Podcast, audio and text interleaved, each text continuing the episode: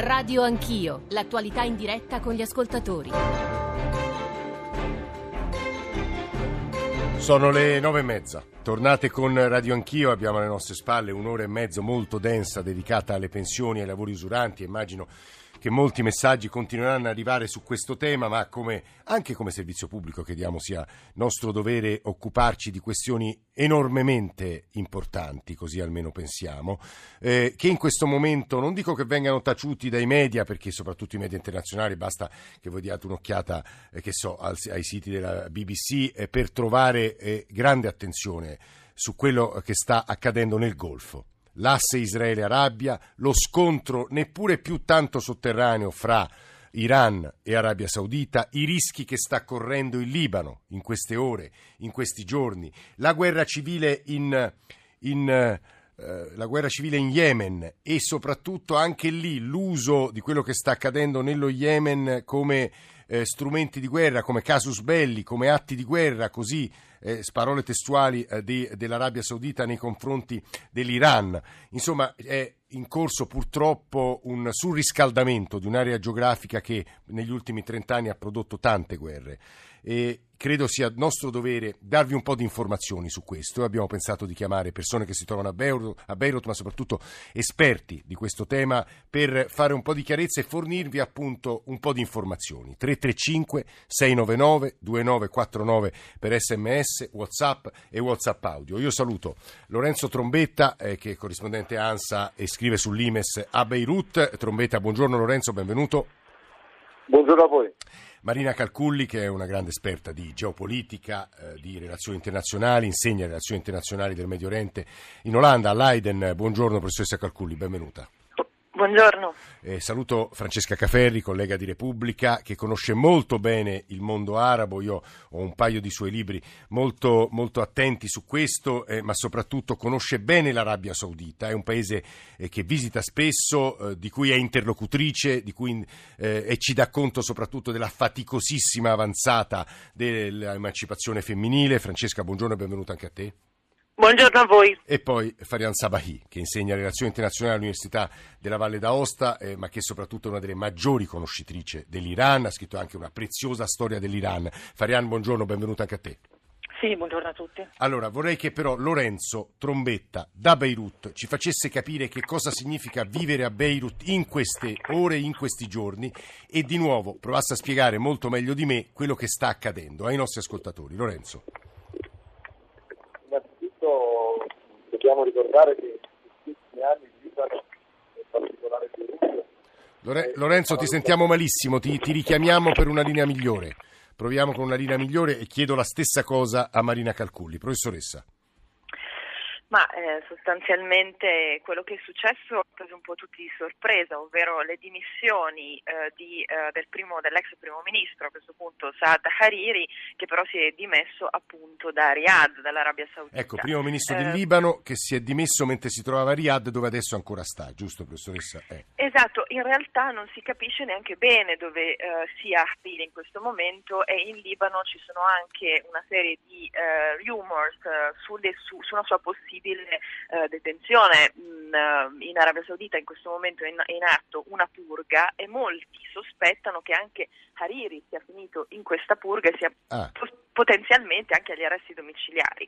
Mentre Hariri in realtà da Riyadh ha detto eh, che eh, di, insomma, ha annunciato le sue dimissioni e ha dato una motivazione per questo, ovvero una eh, minaccia di morte nei suoi confronti o comunque una eh, abbastanza tangibile prova di un complotto nei suoi confronti. Mm, co- questo tra l'altro eh, è stato appoggiato da altre voci mediatiche che hanno detto che secondo che, che i servizi di intelligence libanesi avrebbero in qualche modo sostenuto questa tesi, ma in realtà poi sia la polizia, sia l'esercito e sia l'intelligence hanno eh, smentito eh, assolutamente eh, questa ipotesi. Quindi davvero c'è un mistero che ehm, insomma, continua ad alleggiare attorno alle dimissioni di Hariri e la cosa più strana chiaramente è che tutto questo sia avvenuto dall'Arabia Saudita dove è in corso un eh, grande eh, cambiamento e una grande ridefinizione ridefinizione proprio degli equilibri del potere. Cambiamento che ci verrà descritto da Francesca Caferi. Professoressa Calculli, spieghi ai nostri ascoltatori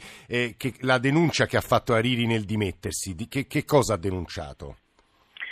Ha denunciato sostanzialmente l'interferenza dell'Iran, l'interferenza di Hezbollah e ha legato queste possibili minacce di morte nei suoi confronti a questa interferenza così forte. Ora, eh, è vero che l'Iran è estremamente presente in Libano attraverso soprattutto il suo eh, alleato principale e anche protetto Hezbollah, eh, però questa non è una novità, è una cosa di lungo periodo. Ehm, dallo, dal, dall'altro lato bisogna dire che anche l'Arabia Saudita ha sempre esercitato una forte influenza in Libano attraverso Hariri. Peraltro un anno fa eh, c'è stato eh, il governo che si è formato a eh, Beirut ha visto proprio una coalizione di entrambe eh, diciamo, le fazioni, il 14 marzo appunto cappeggiato da Hariri che è eh, insomma, vicino all'Arabia Saudita e l'8 marzo cappeggiato appunto da Hezbollah che è vicino all'Iran. Quindi c'era stata una sorta di riconciliazione che era legata un po' agli interessi dell'una e dell'altra parte. In quel momento c'era stata una convergenza di interessi che ha portato alla formazione di questo governo e che ha dato eh, diciamo quantomeno un minimo di eh, stabilità per quanto molto elitaria, per quanto molto precaria al Libano durante quest'anno. Questo equilibrio sembra aver eh, diciamo in qualche modo comunque rafforzato la posizione di Hezbollah non soltanto dal punto di vista militare ma soprattutto dal punto di vista politico e questo sembra abbia in qualche modo infastidito l'Arabia Saudita che vorrebbe invece indebolire Hezbollah. Ricordiamo che i due grandi attori del Golfo che in questi anni, pensiamo anche alla Siria, hanno combattuto delle guerre talvolta per procura, talvolta direttamente, sono l'Arabia, il maggiore attore del mondo sunnita, e l'Iran, il maggiore attore del mondo sciita. Lorenzo Trombetta, Beirut, che significa avere a Beirut in questi giorni? Stavo dicendo prima che da qualche anno il Libano, in particolare Beirut, sono paradossalmente diventati i luoghi più sicuri e stabili eh. dell'intero Medio Oriente, viste le guerre che interversano certo. ai confini con la Siria, la guerra con lo Stato islamico e la guerra comunque anche in Iraq e in altre regioni del, dell'area.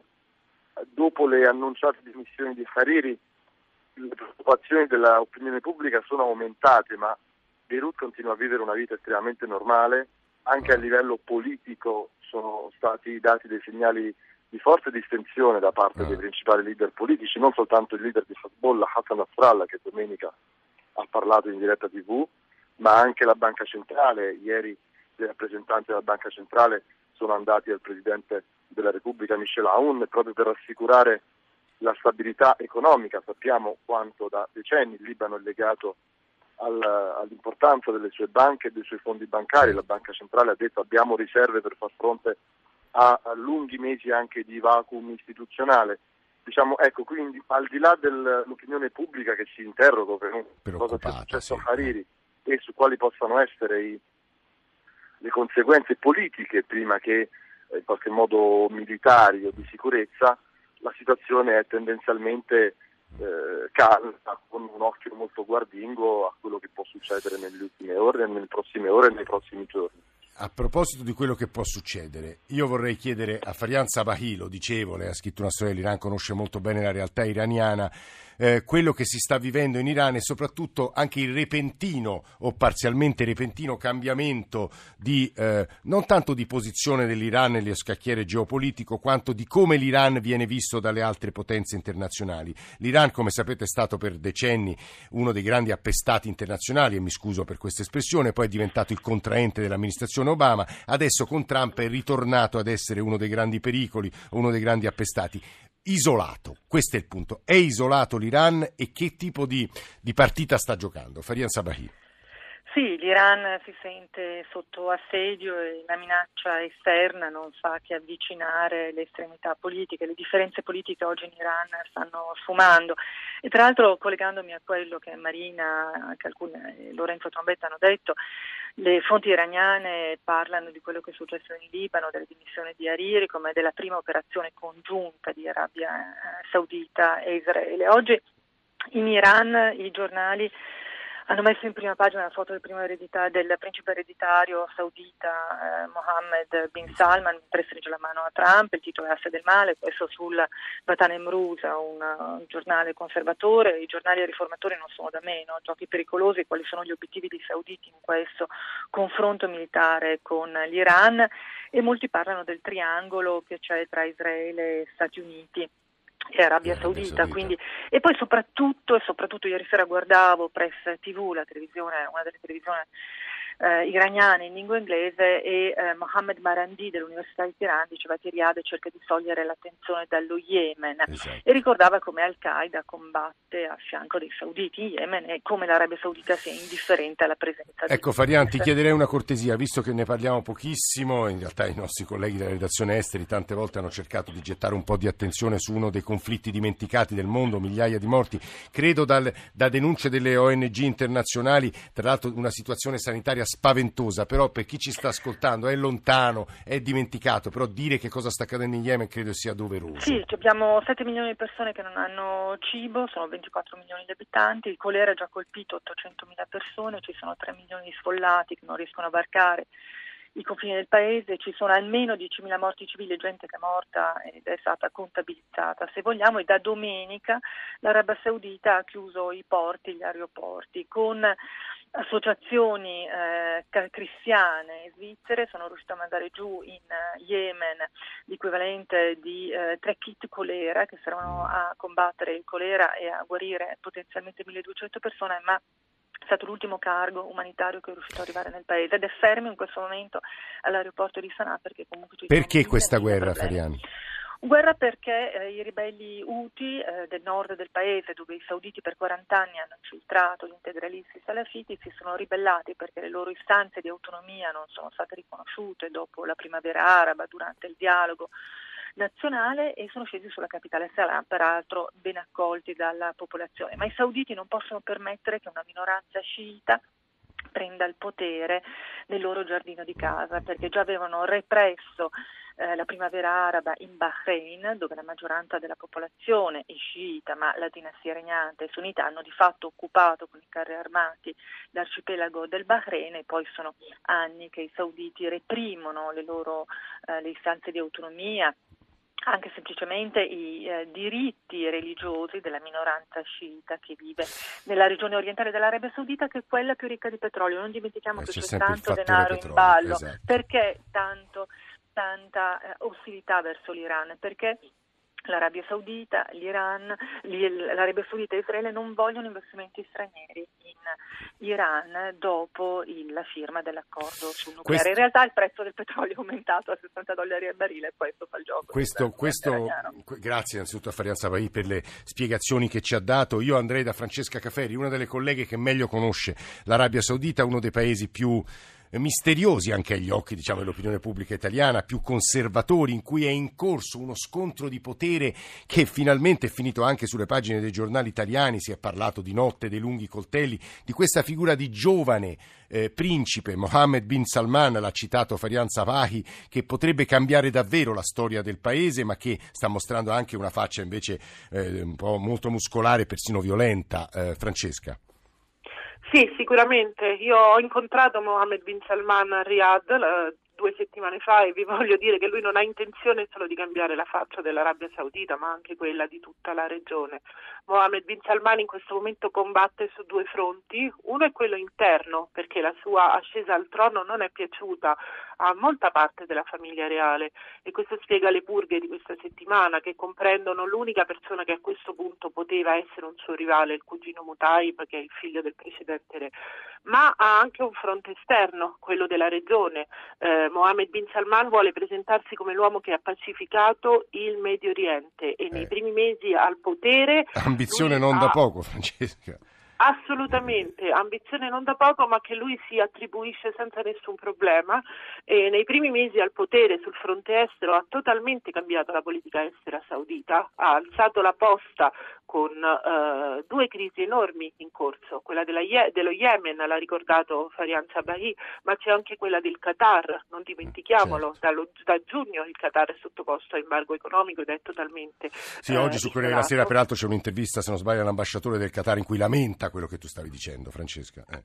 Esatto, esatto, nel silenzio della comunità internazionale, anche questo, e dunque oggi non può fare altro che alzare la posta, perché si trova di fronte a due crisi che non ha risolto, lo Yemen e il Qatar, si trova di fronte a un Iran che sta diventando sempre più forte dopo la crisi in, eh, in Siria, da cui di fatto esce vittorioso, e lui questo vuole fare, rovesciare gli equilibri della regione. Lo fa contando su un asse totalmente nuovo, che è quello con, eh, con Israele eh, Mohammed bin Salman eh, sta mettendo a punto un piano di pace per i palestinesi e gli israeliani ed è chiaramente quella la, la carta che si giocherà per avere eh. Israele dalla sua parte contro l'Iran. Scusa Francesco, allora ti faccio una domanda ulteriore che quelle peraltro hanno posto alcuni ascoltatori, ma anche alla luce del missile che eh, dagli, i ribelli Houthi hanno eh, sparato vicino, se il verbo è corretto, insomma, vicino alla, alla, a Riyadh ed era un missile di produzione iraniana e che gli arabi hanno definito un atto di guerra, ti chiederei, ma poi lo chiederei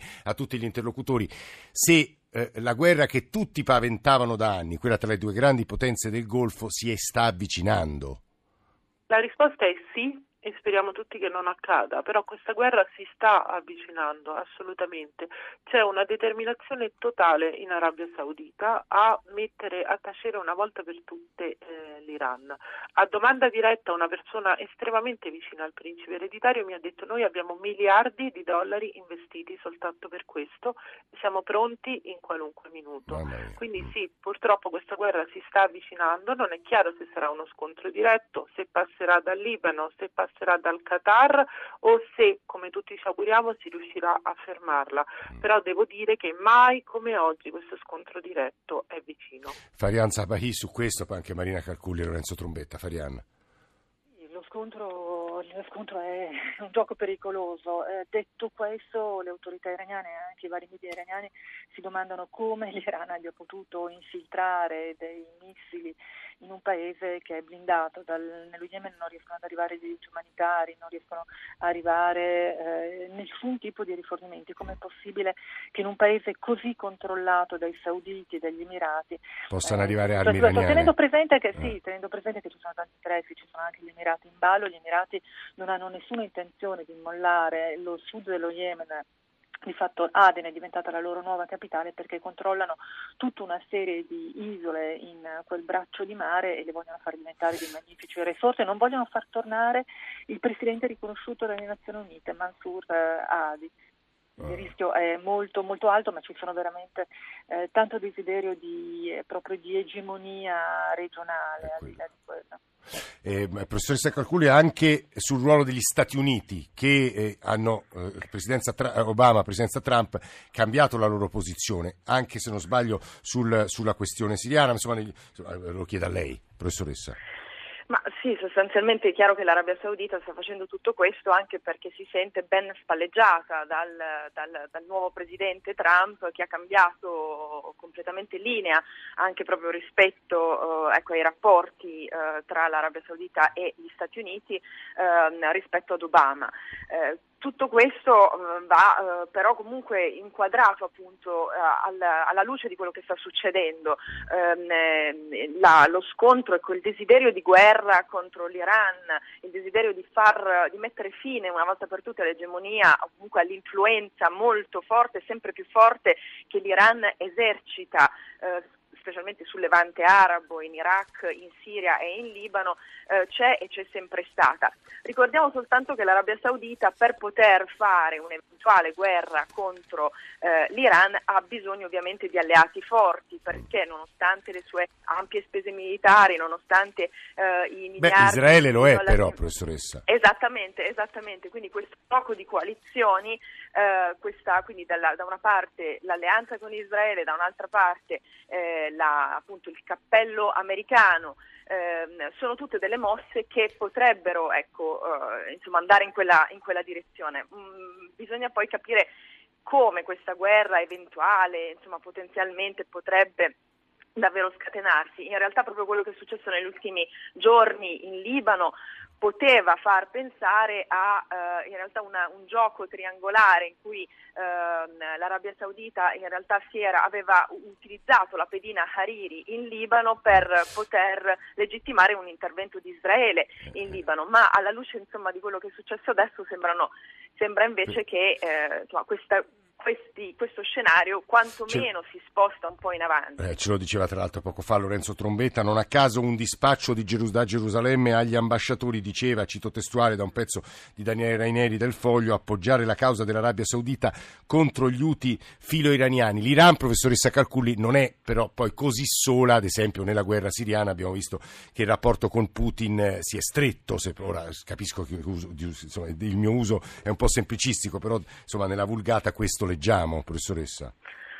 Sì, ci sono dei, delle, delle, tensioni e delle vicinanze, degli interessi comuni esatto. assolutamente esatto. in Siria che chiaramente rendono eh, l'Iran ecco, dalla, dalla, sua parte quantomeno allineato ad un'altra grande potenza che esercita molto potere del, nella regione e che tra l'altro è in grado, forse è l'unica potenza veramente in grado di influenzare in qualche modo anche le decisioni della, del, del, degli Stati Uniti che invece sostengono diciamo, l'altro blocco. Esatto. Eh, Lorenzo Trombetta, se vuoi vuoi aggiungere questo, un, su, su, quello che, che finora hai ascoltato una tua considerazione, benvenuta. Ma io sono in leggero disaccordo rispetto all'analisi che si fa che uno scontro diretto tra i due paesi e quindi una deflagrazione regionale più di quella che già sta avvenendo è vicino. Eh, ricordiamo lo scontro aperto tra Iran e Arabia Saudita è già in corso da molto tempo.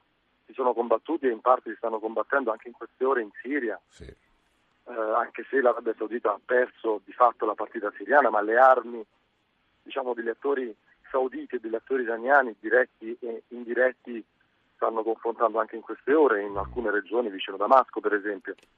In, in Yemen è difficile vedere raccontare il conflitto soltanto di fronte a un'ottica confessionale sciiti contro sunniti.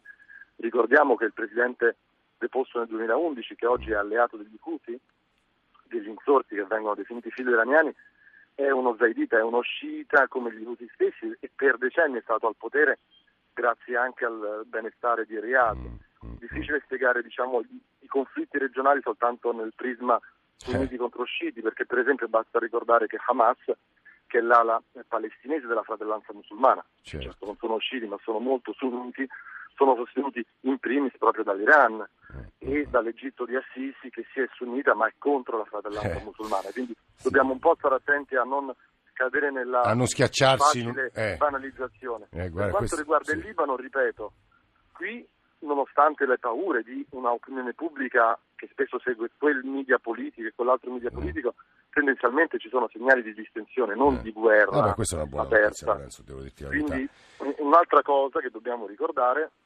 non, non, parliamo mai del ruolo della Russia, eh, nel eh. senso qualche eh, settimana fa Mohammed Ben Salman è andato anche a Mosca. Sì. Il ruolo di Putin è un ruolo estremamente abile e in sì. qualche modo anche di mediatore, uh, non soltanto uh, di arbitro ma anche di mediatore nella contesa regionale.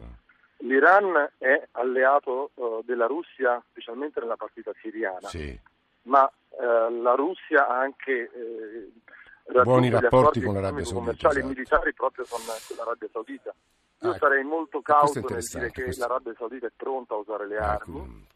La guerra fredda ci ha insegnato che la bomba atomica ce l'avevano, ma non eh. l'hanno usata, serviva come deterrente. Eh, eh. Israele ha i piani da, da, decenni lavorano ogni giorno per fare piani in guerra in Libano, ma non per questo ogni giorno scatenano una guerra in Libano. Sono potenze armate fino ai denti, ma da qui a usare le armi no, lo, credo che gli attori... Lorenzo Trombetta, grazie per, per aver aggiunto delle chiavi per diciamo, sfiorare la complessità, insomma, il diradamento della complessità. Guglielmo da Firenze si fanno strada faticosamente, devo dire, tra eh, le decine e decine di messaggi che ancora arrivano sulle pensioni, delle domande sul, su quello di cui stiamo parlando in quest'ultima parte di Radio Anch'io io. Guglielmo da Firenze e poi chiudiamo con Francesca Caferi. Guglielmo. Salve, buongiorno.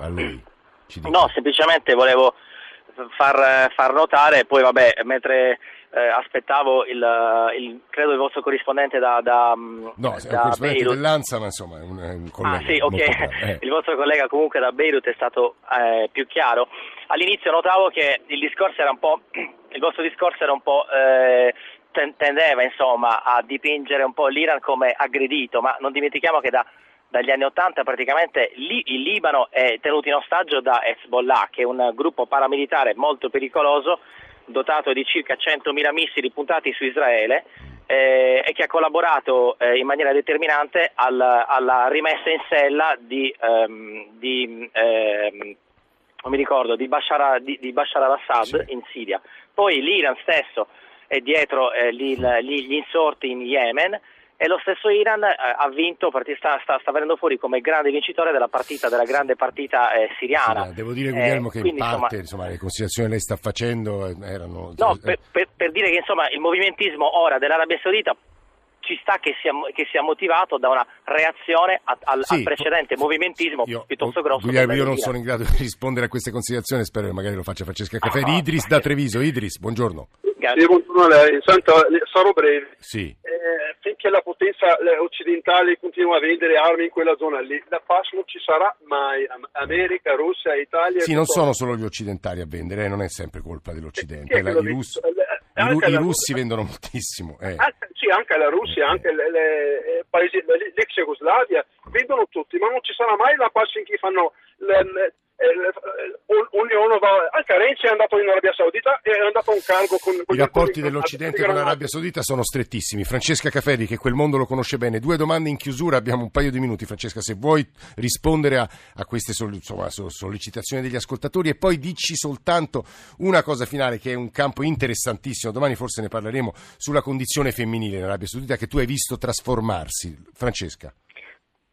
Sì, allora risposta al movimentismo dell'Iran, sì, certamente, sicuramente Mohammed bin Salman non starà fermo come sono stati fermi eh, gli zii. Io concordo con Lorenzo quando dice non si può spiegare tutto dal punto di vista religioso, però eh, l'Egitto è come Mohammed bin Salman, è pieno di egiziani il Cairo e controllano tutte le comunicazioni. Eh, Abbas è andato a Riyadh due giorni fa, c'è un fortissimo compattamento di questo eh, fronte. Io um, veramente sono stata colpita dalla determinazione e dalla aria nuova che c'è eh, a Riyadh, arrestare Walid bin Talal, uno degli uomini più ricchi del mondo, schierato con il principe ereditario, soltanto perché gli fa ombra. Questo è successo a Riyadh.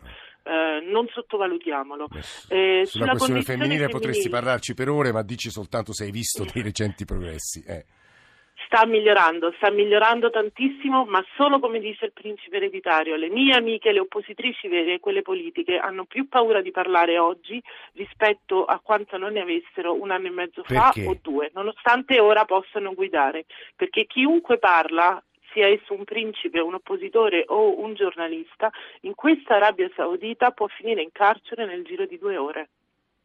Basta che esprima un concetto non consono con, con, con, il potere. Basta esprimere un concetto che non è consono con il potere, chiedere un'apertura che è un'apertura diversa da quella che il potere eh, vuole. Eh, Mohammed bin Salman sta aprendo l'Arabia Saudita, ci sono le donne a volto scoperto. Io ho eh. visto per la prima volta Però... delle donne senza velo in un ristorante in Arabia eh. Saudita, è una cosa inaudita per quel paese lì.